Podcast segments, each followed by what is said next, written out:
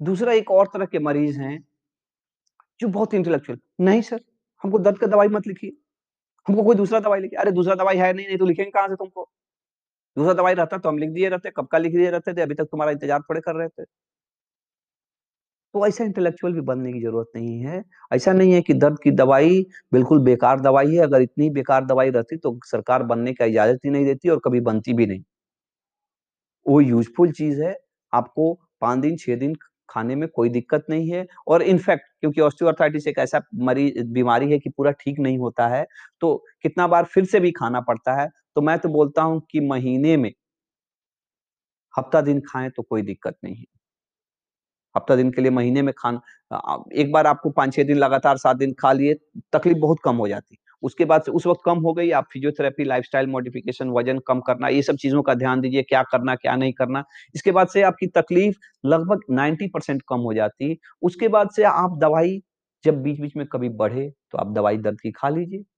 महीने में एक पत्ता दर्द की दवाई खाने से बहुत ज़्यादा दिक्कत नहीं है। लेकिन उसको भूंजा बना के भी नहीं खाते रहना है और दूसरी तरफ़ कि ऐसा नहीं कि दवाई ज़्यादा हीरो बनने की भी कोशिश नहीं करना है कि हमको दर्द की दवाई हम नहीं खाएँगे ऐसा भी नहीं करना है। लेकिन अगर आपको पहले से कोई दिक्कत है, चाहे आप दवाई खा-खा के आपको किडनी में दिक्कत हो गई, तो वैसे समय में अगर ऐसा दिक्कत हो गया है, तो वैसे मरीज़ को ध्यान देना है कि वैसे मरीज़ को क्या खाना है, ट्रामाडोल खाना है।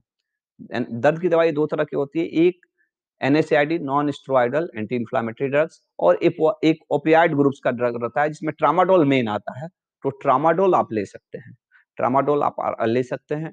उसको भी उसका भी कुछ अलग तरह का साइड इफ़ेक्ट है एक्चुअली एनएसएआईडीज़ का मेन साइड इफ़ेक्ट क्या रहता है, कि वो किडनी में डैमेज करता है और ओपियाइड जो एनाल्जेसिक है जिसमें ट्रामाडोल आता है, वो किडनी में नहीं डैमेज तो इनफैक्ट वो किडनी के मरीज़ वाले मरीज़ भी जिनको घुटने में तकलीफ़ है, वो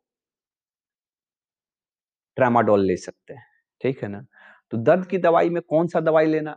तो इसमें एसिक्लोपारा का कॉम्बिनेशन जो रहता है, एसिक्लो एसिक्लोफेनाइक एंड पैरासिटामोल का कॉम्बिनेशन 325 और 500 का ही कॉम्बिनेशन ये फिक्स कॉम्बिनेशन में ही आता है। एसिक्लोपारा का कॉम्बिनेशन आप सवेरे-शाम ले सकते हैं। तो ये हमने बताया कि दर्द के लिए आप क्या करें?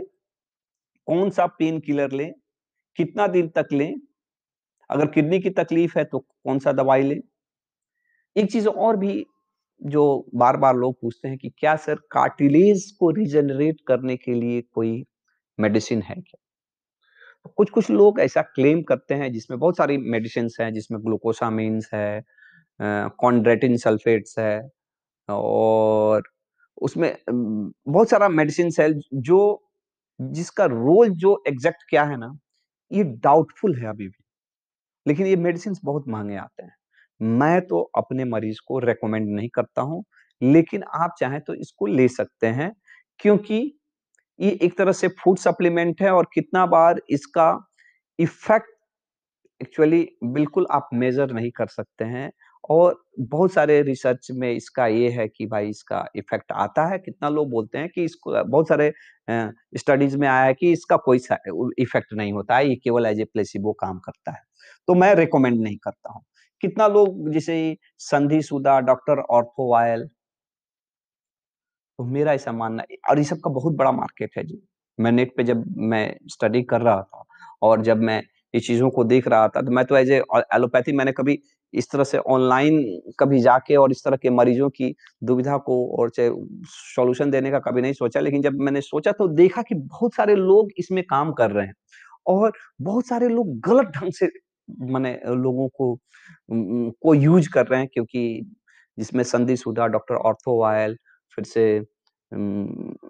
जैकी श्रॉफ जी का देखा मैंने एक और वो जो एक शायर हैं और जो ये हैं, क्या नाम है उनका? उनका भी मैंने देखा कि उनका भी बहुत सारा पोस्ट है कि वो, पोस्ट क्या माने वो एड है कि वो लोगों को दवाई बता रहे हैं।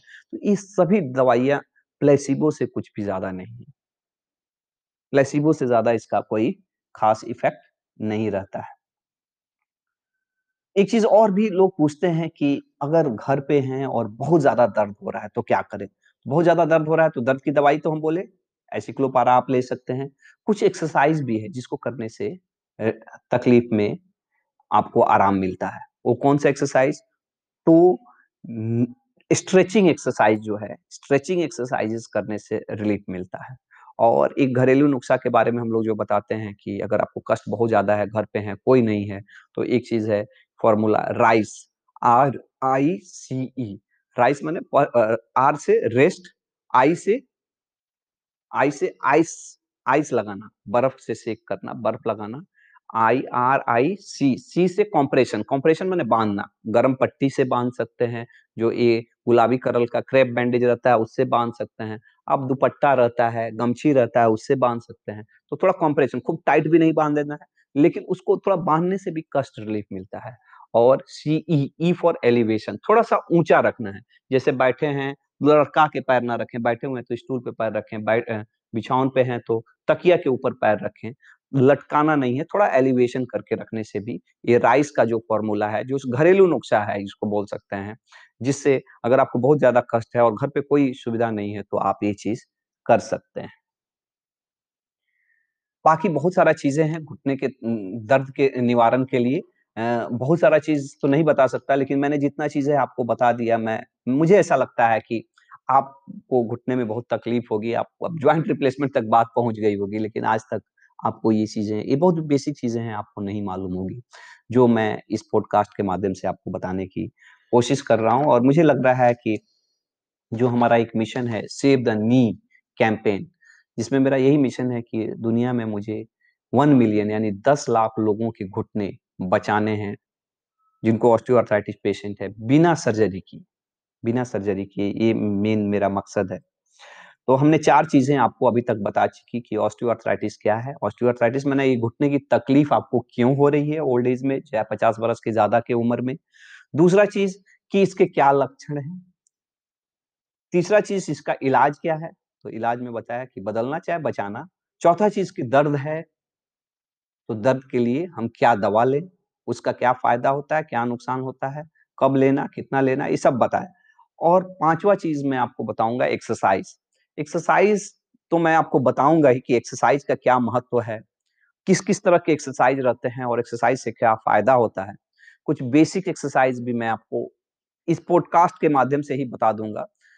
लेकिन अगर आप एक्सरसाइज़ के बारे में ज़्यादा जानना चाहते हैं, तो आप हमारा यूट्यूब का चैनल है डॉक्टर रामेश्वर कुमार के नाम से, डॉक्टर राम उस पर आप जाइए या हमारा पेज को फ़ॉलो करिए, हमारा फ़ेसबुक का पेज को फ़ॉलो करिए, आपको बहुत सारा कंटेंट उसपे मिलेगा और इतना कंटेंट मिलेगा कि एक कंटेंट आपको समझिए एक कंसल्टेशन से कम नहीं है। एक कंसल्टेशन से से ज़्यादा का उसमें कंटेंट नहीं होगा और अभी तक का आपको कंटेंट कैसा लगा? क्या आपको आज तक इतना डॉक्टर के पास गए, इतना चीज़ें कभी किसी ने बताया है? अब मैं नेक्स्ट चीज़ें आपको फिजियोथेरेपी के बारे में बताऊँगा फिजियोथेरेपी क्या है? मैंने एक्सरसाइज़ एक तरह से। मांसपे फिजियोथेरेपी मांसपेशियों का एक्सरसाइज़ करते हैं। एक्चुअली घुटने के आजू-बाजू में क्या है मांसपेशियाँ हैं। होता क्या है कि घुटने में कष्ट है, घुटना कार्टिलेज डैमेज हो गया, अब दर्द है। दर्द होने से कहीं ना कहीं जाने-अनजाने में आप इस घुटने का इस्तेमाल करना बंद कर देते हैं, कम करते हैं। जो घर में ही जो बच्चा थोड़ा कमज़ोर रहता है, उसको कम थोड़ा-सा भार माने उसको ये दिया जाता है। उसी तरह से घुटना को अपना शरीर एक रिफ्लेक्स मैकेनिज़्म है, एक शरीर का अपना सिस्टम है, उस इस घुटना को लगता है बचाने, उसको सेव करने लगता है। और उस सेव करने के चक्कर में होता क्या है कि जो आदमी काम करेगा, जो आदमी मेहनत करेगा, वो मज़बूत हो जाएगा और जो आदमी काम नहीं करेगा, वो क्या होगा? वो कमज़ोर हो जाएगा। अब ये घुटने की घुटना काम नहीं कर रहा है क्योंकि ये मेहनत कम कर रहा है, धीरे-धीरे इसकी मांसपेशियाँ कमज़ोर हो जाती है मांसपेशियाँ कमज़ोर होने से क्या होता है? क्योंकि हमारे जो शरीर के बैलेंस सिस्टम में सबसे बीच में हड्डी है, हड्डी ने पूरा वज़न लिया हुआ है, उसके आजू-बाजू में मांस है। मांस मज़बूत रहने से कुछ-कुछ शरीर का भार है, कुछ वज़न है, ये मांसपेशियों के माध्यम से नीचे उतर जाता है, चाहे मांसपेशियाँ उसका भार कुछ उठा लेती हैं। लेकिन अगर मांसपेशियाँ कमज़ोर हो जाएँगी तो दिक्कत क्या होता है कि पूरा भार बोन्स पे पड़ता है और बोन्स के फिर तो क्या पड़ेगा? ज्वाइंट पे पड़ेगा, कार्टिलेज पे पड़ेगा। तो एक तो कार्टिलेज और भी डैमेज भी होगा, दूसरा चीज़ कि क्योंकि पहले से ही डैमेज है, तो उस पर प्रेशर पड़ने से और कष्ट भी होता है। तो इनफैक्ट फिजियोथेरेपी में हम लोग करते क्या हैं? फिजियोथेरेपी करने का इसमें 3-4 पर्पस रहता है। 4 पर्पस रहता है। पहला पर्पस रहता है कि मांसपेशियों को मज़बूत करने के लिए फिजियोथेरेपी करते हैं, जिसको हम स्ट्रेंथनिंग एक्सरसाइज करते हैं। और स्ट्रेंथनिंग कैसे होगा? कोई भी चीज़ मज़बूत कैसे होगा? जो काम करेगा तो उसको हम लोग काम दिलाते हैं। एक बार दर्द कम होता है तो जो मांसपेशियाँ काम नहीं कर रही थी तो उसको धीरे धीरे एक ही बार में तो नहीं, लेकिन धीरे धीरे धीरे धीरे उससे, क्योंकि बहुत बार ऐसा होता है ना कि मरीज़ छह छह महीना से चला नहीं है। चलना तो छोड़ दीजिए, लेकिन बहुत सारे कामों को रिस्ट्रिक्ट किया हुआ है और धीरे-धीरे मांसपेशियाँ इतनी कमज़ोर हो गई है, कोई-कोई तो जो जो चला नहीं रहता है इतना कमज़ोर हो गया रहता है कि उसमें सिंपल मूवमेंट करने में भी दिक्कत होती है। तो वो फिर उसको आदत दिलाते हैं। अब जिस, जिसने कुछ आज तक एक एक सर पे वज़न नहीं उठाया तो एकाएक आप वज़न दे दीजिएगा तो टूट जाएगा। धीरे-धीरे धीरे-धीरे धीरे-धीरे उसको उसको स्ट्रेंथनिंग करते, एक-एक करके थोड़ा लोड देते-देते मज़बूत बनाते हैं। और मज़बूत बनाने से बेनिफिट क्या है? क्योंकि मांसपेशियाँ मज़बूत होगी तो बोन और कार्टिलेज और ज्वाइंट पे कम ज़ोर पड़ेगा, इससे कष्ट कम होगा। दूसरा एक्सरसाइज क्या होता है? क्योंकि कहीं ना कहीं दर्द होने से आदमी पैर को कम यूज़ करता है कम चलाता फिराता है। एक ही पोजीशन में रखे रहेगा कितना बार एक ही पोजीशन में रखे रखे जाम भी हो जाता है। जैसे नॉर्मली हम लोग बैठते हैं तो घुटना पूरा मुड़ जाता है उसी तरह पूरा सीधा होता है। ऐसे ऑस्टियोआर्थराइटिस के पेशेंट जो जिसका एडवांस हो गया है जिसको किसी ने बता दिया है कि नी रिप्लेसमेंट करना पड़ेगा उनका जाम हो गया रहता है घुटना। वो ना पूरा सीधा होता है ना पूरा मुड़ता है। कितना बार तो सीधा भी नहीं होता वो पूरा आप उसको सहारा से भी खड़ा करने की कोशिश करिएगा वो पैर, पैर उसका सीधा ही नहीं होगा। मरीज़ खड़ा पूरा नहीं हो सकता, क्योंकि उसका पैर ही पूरा सीधा नहीं होता। आप ज़बरदस्ती खींचने की कोशिश करिएगा, क्योंकि जाम हो चुका है, उस एकाएक तान पड़ने से उसको और कष्ट बढ़ जाता है। तो एक्सरसाइज से एक मोबिलाइजेशन ताकि वो खुले पूरा पूरा बंद हो, मोबिलाइजेशन हो तो एक्सरसाइज से एक ये भी बेनिफिट है। तीसरा एक बेनिफिट होता है कि स्ट्रेचिंग, एक्सरसाइज में एक मेन पार्ट होता है स्ट्रेचिंग, जिसमें एक्चुअली क्या है ना कि जकड़ गई है मांसपेशियाँ सब जकड़ गई है, एक जगह रखे रखे जकड़ गई है। तो स्ट्रेचिंग में क्या उसको लमड़ाना एक तरह से कहिए। जब हम कोई मांसपेशियाँ काम करती है, जब वो सुकुड़ती है, तब वो कोई ज्वाइंट मुड़ता है। लेकिन लमड़ाने में सुकुड़ने की ज़रूरत नहीं है, उसको और तान देना ताकि वो कितना लमड़ रहा है ये देखना। क्योंकि एक ही जगह पे रखे रखे मांसपेशियाँ भी सुकुड़ जाती हैं तो उसको मूवमेंट नॉर्मल आने के लिए क्या ज़रूरी है कि जो, जैसे हमको मान लीजिए घुटना को मोड़ना है तो जो घुटना को मोड़ना है तो अगर वो पूरा नहीं मोड़ रहा है, इसमें कारण केवल मोड़ने का मसल्स की ताकत नहीं है।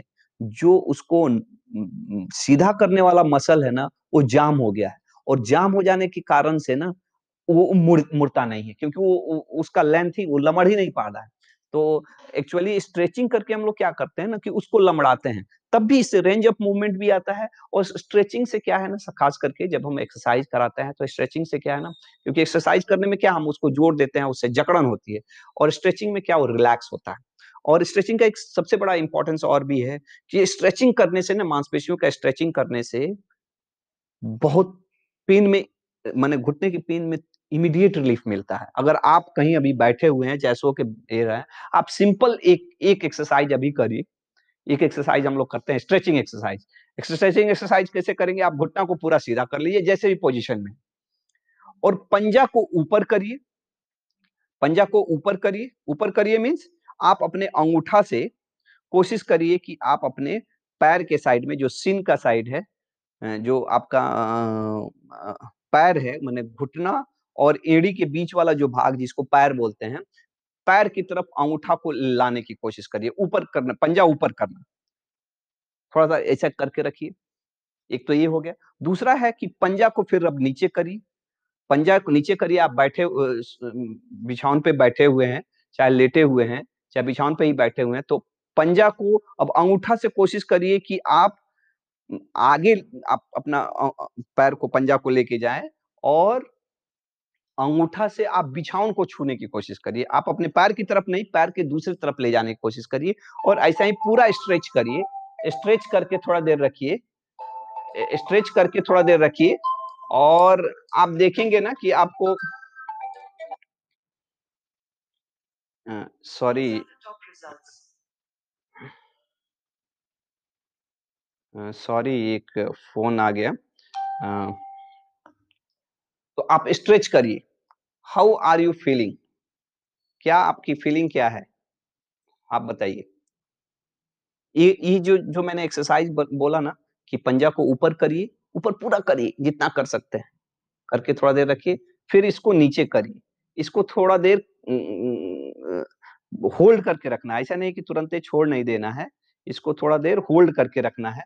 पंजा को ऊपर करके थोड़ा देर रखना है, फिर वो पंजा को नीचे करके लिए थोड़ा देर रखना है। और इससे बेनिफिट आप देखेंगे कि ये 2 मिनट के लिए ही करने से ना आपको थोड़ा रिलैक्सेशन महसूस होगा घुटने में। ये स्ट्रेचिंग का बेनिफिट है। एक हम लोगों ने एक हमने ये करके हमने देखा और शायद हमको लगता है कि आपको ये चीज़ पसंद आया होगा। डेफ़िनेटली आपको ये चीज़ पसंद आया होगा। अगर आपको पसंद आया है, तो से मी थैंक यू। रियली से मी थैंक यू। एक्चुअली मेरे फ़ोन में एक फ़ोन आ रहा है बहुत ही अर्जेंट, लेकिन अभी मेरे लिए आपसे अर्जेंट कुछ भी नहीं है, इसलिए मैंने फ़ोन को बंद कर दिया है और अभी पूरा मैं लग गया हूँ आपके लिए। तो हमने आपको एक्सरसाइज़ ये 3 एक्सरसाइज़ बताए। चौथा एक्सरसाइज़ जो है एरोबिक एक्सरसाइज़। एरोबिक एक्सरसाइज़ क्या मैंने जैसे जैसे चलना, वॉकिंग करना, जॉगिंग करना, ये सब एक्सरसाइज़ जाके पूरा ओवरऑल बॉडी का केवल घुटना ही नहीं फिट होता, वो पूरा ओवरऑल बॉडी का फिटनेस होता है और इससे सबसे बड़ा बेनिफिट ये होता है ना कि आपका वज़न कम होगा। वज़न कम होने से अल्टीमेटली आपके हर तकलीफ़ में राहत मिलेगी। केवल ऐसा नहीं है घुटने के ही तकलीफ़ में राहत मिलेगी, आपको ओवरऑल पूरे बॉडी के फिटनेस में आपको इससे इससे रिलीफ होता है। तो एरोबिक एक्सरसाइज़ भी जिसमें स्विमिंग करना हो गया, गल्फ खेलना, तो क्या आप कौन-कौन सा एक्सरसाइज़ एरोबिक में कर सकते हैं? आप वॉकिंग कर सकते हैं, आप जॉगिंग कर सकते हैं अगर पेन नहीं है तो। आप रनिंग अवॉइड करना है, लेकिन बहुत सारा लोग जिसका थोड़ा-सा फिटनेस अच्छा है, तो रनिंग भी कर सकते हैं, लेकिन ये डिपेंड करता है कि आपका तकलीफ़ कितना है। लेकिन एक गाइडलाइन हमेशा रखना है कि जो चीज़ में आपको जो भी एक्सरसाइज़, जो भी कार्य करने में कष्ट हो रहा है, वो एक्सरसाइज़ नहीं करना है। वो शरीर खुद ही बोल रहा है कि भाई ये मत कर। लेकिन आप वॉकिंग कर सकते हैं, जॉगिंग कर सकते हैं, स्विमिंग कर सकते हैं, साइकिलिंग भी कर सकते हैं। कितना हम लोग के यहाँ मैं बिहार से रहने वाला हूँ, तो हम लोग के यहाँ के यहाँ बहुत लोग धनी लोग नहीं है middle class, lower middle class के लोग रहते हैं। तो अगर आपको 1-2 किलोमीटर जाना है ना, तो पैदल जाने से अच्छा है कि आप साइकिल से जाइए। हमेशा मैं रिकमेंड करता हूँ। आप मोटरसाइकिल पे जा सकते हैं, कार पे बैठ के कहीं जा सकते हैं। लेकिन हाई कॉन्टैक्ट जो स्पोर्ट्स रहता है, जैसे वॉलीबॉल खेलना, फुटबॉल खेलना, क्रिकेट खेलना दौड़ना, ये सब चीज़ें बचाना चाहिए। ये चीज़ ये चीज़ नहीं करना है। आप चल सकते हैं, ट्रेडमिल पे भी चल सकते हैं। कितना लोग बोलते हैं सर हम ट्रेडमिल पे चल सकते हैं क्या? बिल्कुल चल सकते हैं। कितना लोग बोलते हैं कि सर क्या हम लोग वज़न कम करने के लिए सीढ़ी चढ़-उतर सकते हैं क्या? नहीं, सीढ़ी चढ़ना-उतरना नहीं करना है। तो ये फिज़ियोथेरेपी के बारे में हमने बताया। फिज़ियोथेरेपी में क्या होता है? किस-किस तरह के फिज़ियोथेरेपी होते हैं? कौन-सा फिज़ियोथेरेपी से क्या बेनिफिट होता है, ये मैंने बताया। बहुत डिटेल्स में क्योंकि पॉडकास्ट में बताना बड़ा मुश्किल है, तो मैंने आपको बताया भी कि आप हमारा यूट्यूब का चैनल है, जिसमें मैंने बहुत सारा फिज़ियोथेरेपी आपको बताया हुआ है। आप वहाँ पे जाइए, हमारे चैनल को सब्सक्राइब भी करिएगा, अगर अच्छा लगेगा तो उसको शेयर भी करिएगा। और मैं आपसे एक बार और रिक्वेस्ट करना चाहूँगा कि अगर आपको मेरा ये भी पॉडकास्ट भी अच्छा लगा होगा, तो इसको जो भी आपके रिटायर्ड लोगों के ग्रुप हैं, जो ओल्ड एज लोगों के ग्रुप हैं, उसको ज़रूर शेयर करिएगा क्योंकि शेयरिंग इज़ केयरिंग। मैं मेरा आपसे कोई रिलेशन नहीं होने के बाद भी मैं आपके लिए इतना अच्छा कंटेंट बना के, इतना मैंने अपना एनर्जी लगा के अ, मैं समझिए कि आज ये कंटेंट बनाने के लिए लगभग मैंने भी आधा एक घंटा थोड़ा-सा रिसर्च किया। मेरा कम से कम दो घंटा लगा है 1 घं 1 घंटे का एक कंटेंट बनाने के लिए। अगर मैं इतना मेहनत कर रहा हूँ, बिना आपसे कोई एक डायरेक्ट कोई कनेक्शन, एक केवल मानवता का रिलेशन होते हुए, तो आपका भी ये जवाबदारी बनता है कि जो आपके साथ जो लोग हैं, जो लोग आपसे जुड़े हुए हैं, जिनको इस तरह की तकलीफ़ है, उनको ये शेयर करिए। क्योंकि आज के ज़माना में शेयरिंग इज़ केयरिंग, केयरिंग का भी डेफिनिशन बदल चुका है और मुझे भी आपकी परवाह है, इसलिए मैं भी आपके लिए शेयर कर रहा हूँ। मैंने मेरा एक मिशन है, I want to save 1 million knee joint across the globe in osteoarthritis patient. मैं एक 10 लाख लोगों के घुटने बचाना चाहता हूँ, बिना सर्जरी किए ऑस्टियोआर्थराइटिस पेशेंट जो अपना जीवन एक अच्छा जीवन जी सकें क्योंकि सब लोग उतना सक्षम नहीं है जी घुटना बदलने के लिए और दूसरा भी कि सक्षम की भी बात नहीं है, घुटना रिप्लेसमेंट भी मैं आपको आगे बताऊँगा कि हर चीज़ का उपाय नहीं है। तो एक एक्सरसाइज़ लेकिन मैं आपको सिंपल सा बताना चाहता हूँ, जो आप कोई भी स्टेज में क्योंकि आपके स्टेज पे भी डिपेंड करता है एक्सरसाइज़ की आपकी तकलीफ़ कितने में है, कि किस स्टेज में है।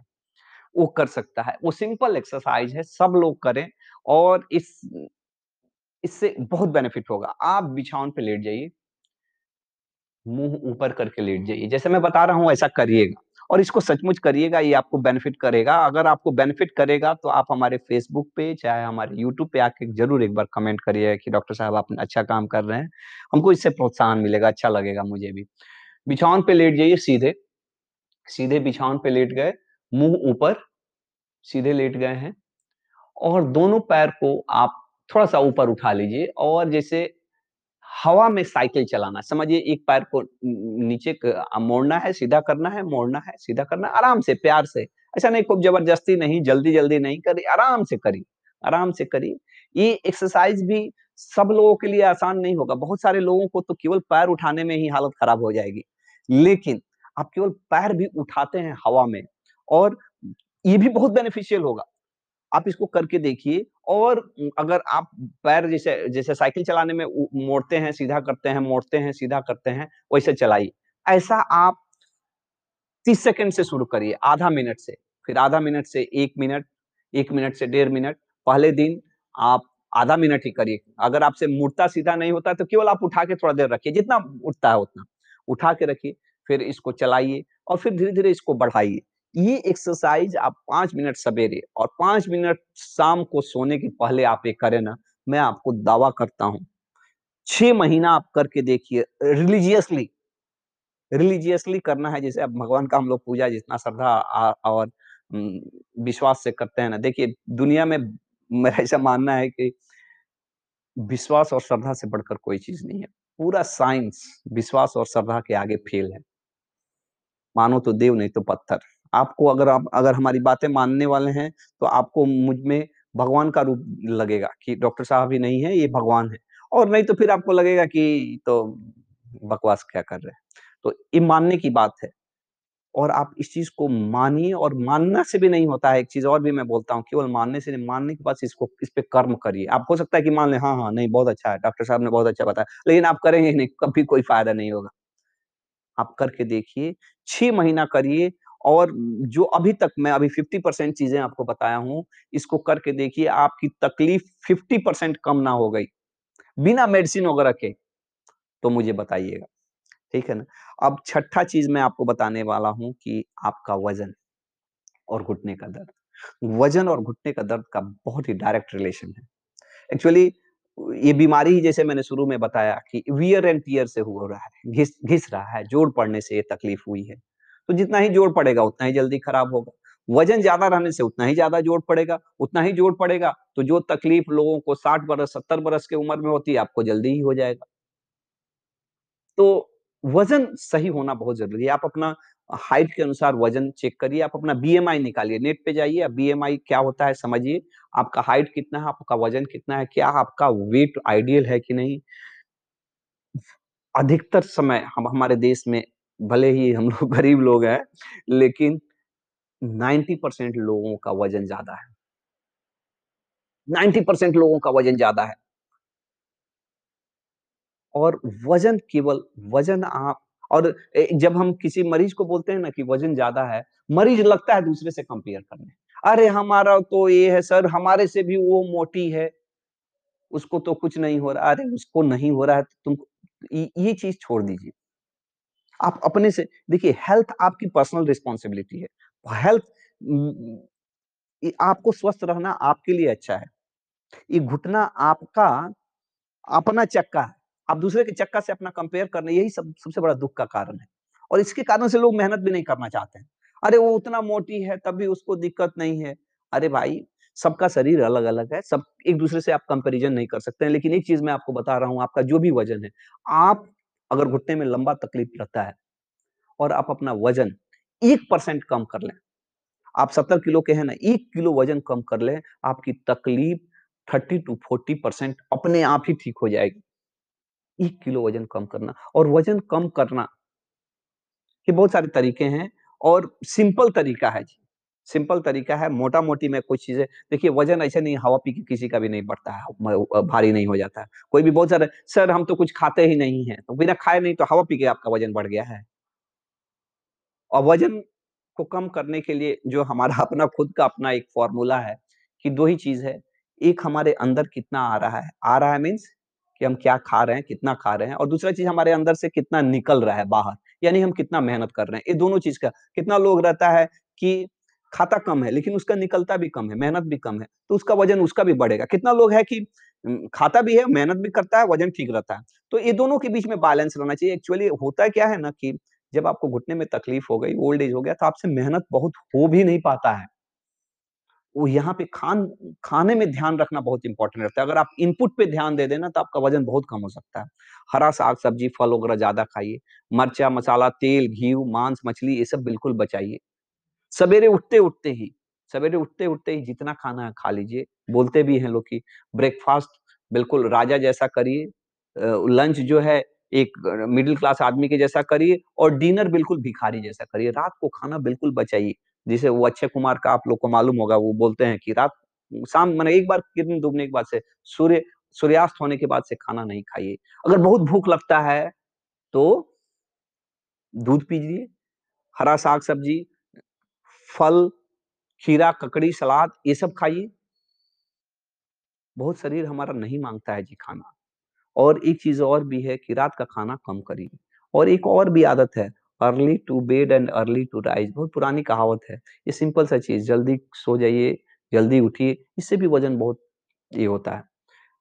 ये बहुत सारे और भी फ़ॉर्मूलाज़ हैं जो जो अगर आप हमारे साथ जुड़िएगा तो मैं और भी बताऊँगा लेकिन वज़न कम करने से बहुत फ़ायदा होता है। एक चीज़ और भी मैं आपको बता देना चाहता हूँ, जिसको जिस जो चाहता है कि बिना हम खान-पान में कटौती किए, बिना मेहनत किए वज़न कम करें, तो एक चीज़ की आप आदत डालिए 32 बार खाना चबा के खाने का। जो भी खाते हैं उसको 32 बार चबा के खाइए। ये सिंपल सा चीज़ है, बहुत सिंपल टेक्नोलॉजी है। देखिए, आसान चीज़ें करना बता दिए, आपको लग रहा होगा कि बहुत कि जो भी आप खाना खा रहे हैं ना, 32 बार चबा के जब मुँह में 32 बार चबाना है, तब उसको निकलना है। ये सिंपल एक्सरसाइज़ करिए, इस और ये सचमुच आप करिए 100% आपका वज़न कम नहीं हुआ तो आप बताइएगा।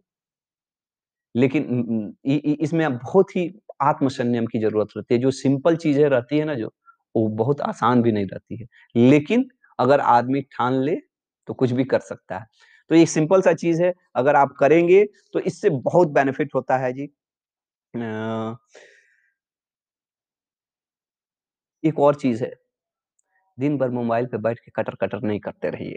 ये भी वज़न बढ़ने का बहुत बड़ा कारण है। आज हमारा देश में एवरेज लोग चार से पाँच घंटे मोबाइल पे बैठे हुए हैं।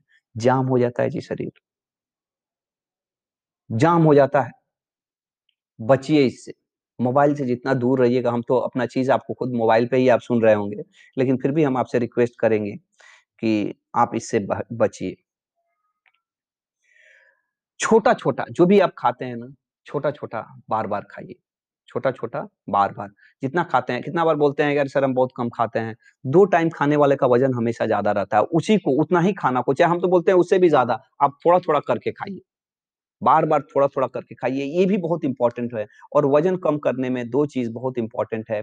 एक डाइट और एक्सरसाइज़ जो मैंने बोला इनपुट और आउटपुट और इसमें डाइट आपके खुराक 80% जवाबदार है 20 परसेंट ही एक्सरसाइज़ का महत्व है। लेकिन एक्सरसाइज़ भी बहुत इंपॉर्टेंट है। एक्सरसाइज़ मैंने उसमें बताया कि एरोबिक एक्सरसाइज़ेज़ है और देखिए वज़न से केवल आपके घुटने में ही तकलीफ़ नहीं होती, बहुत सारा चीज़ों का में तकलीफ़ होती है जी और मैं आपसे रिक्वेस्ट करूँगा कि वज़न कम करिए। वज़न एक चीज़ ऐसा है जो कम करिए। मैंने आपको अभी तक छह चीज़ें बता दिया और नेक्स्ट इसमें मैं सातवां चीज़ बताने वाला हूँ कि आपकी बीमारी क्या है, इसके लक्षण क्या है, इसका इलाज क्या है, कौन-सी दर्द की दवाई लेना, क्या कसरत करना और वज़न कैसे कम होगा। तो वज़न पे बहुत फ़ोकस करना है, आपका वज़न कितना है, अपने हाइट के अनुसार अपना बीएमआई कैलकुलेट करिए। नेट पे देखिए बीएमआई क्या होता है, बॉडी मास इंडेक्स और आपका कितना बीएमआई है, क्या आपका वज़न ज़्यादा है और ये ज़्यादा है, ये कॉन्शियसनेस रहने से ही आप कुछ ना कुछ करने लगेंगे और जितना चीज़ें मैंने बताया, अगर सचमुच आप इम्प्लीमेंट कर लें तो मुझे मैं दावा के साथ कह रहा हूँ कि आपकी तकलीफ़ बहुत कम हो गई। अभी मैंने जो चीज़ें आपको अभी तक बताई ना इसकी कीमत क्या है ना आप इसको पैसे से नहीं गिन सकते हैं। और अभी आगे मैं और चार चीज़ें बताने जा रहा हूँ। उसको भी बहुत ध्यान से, बहुत गौर से सुनिएगा। थोड़ा-सा मेरा वीडियो लंबा हो रहा है, लगभग हम लोग अभी एक घंटा पूरा हो चुका है, लगभग पूरा होने जा रहा है। Thank you.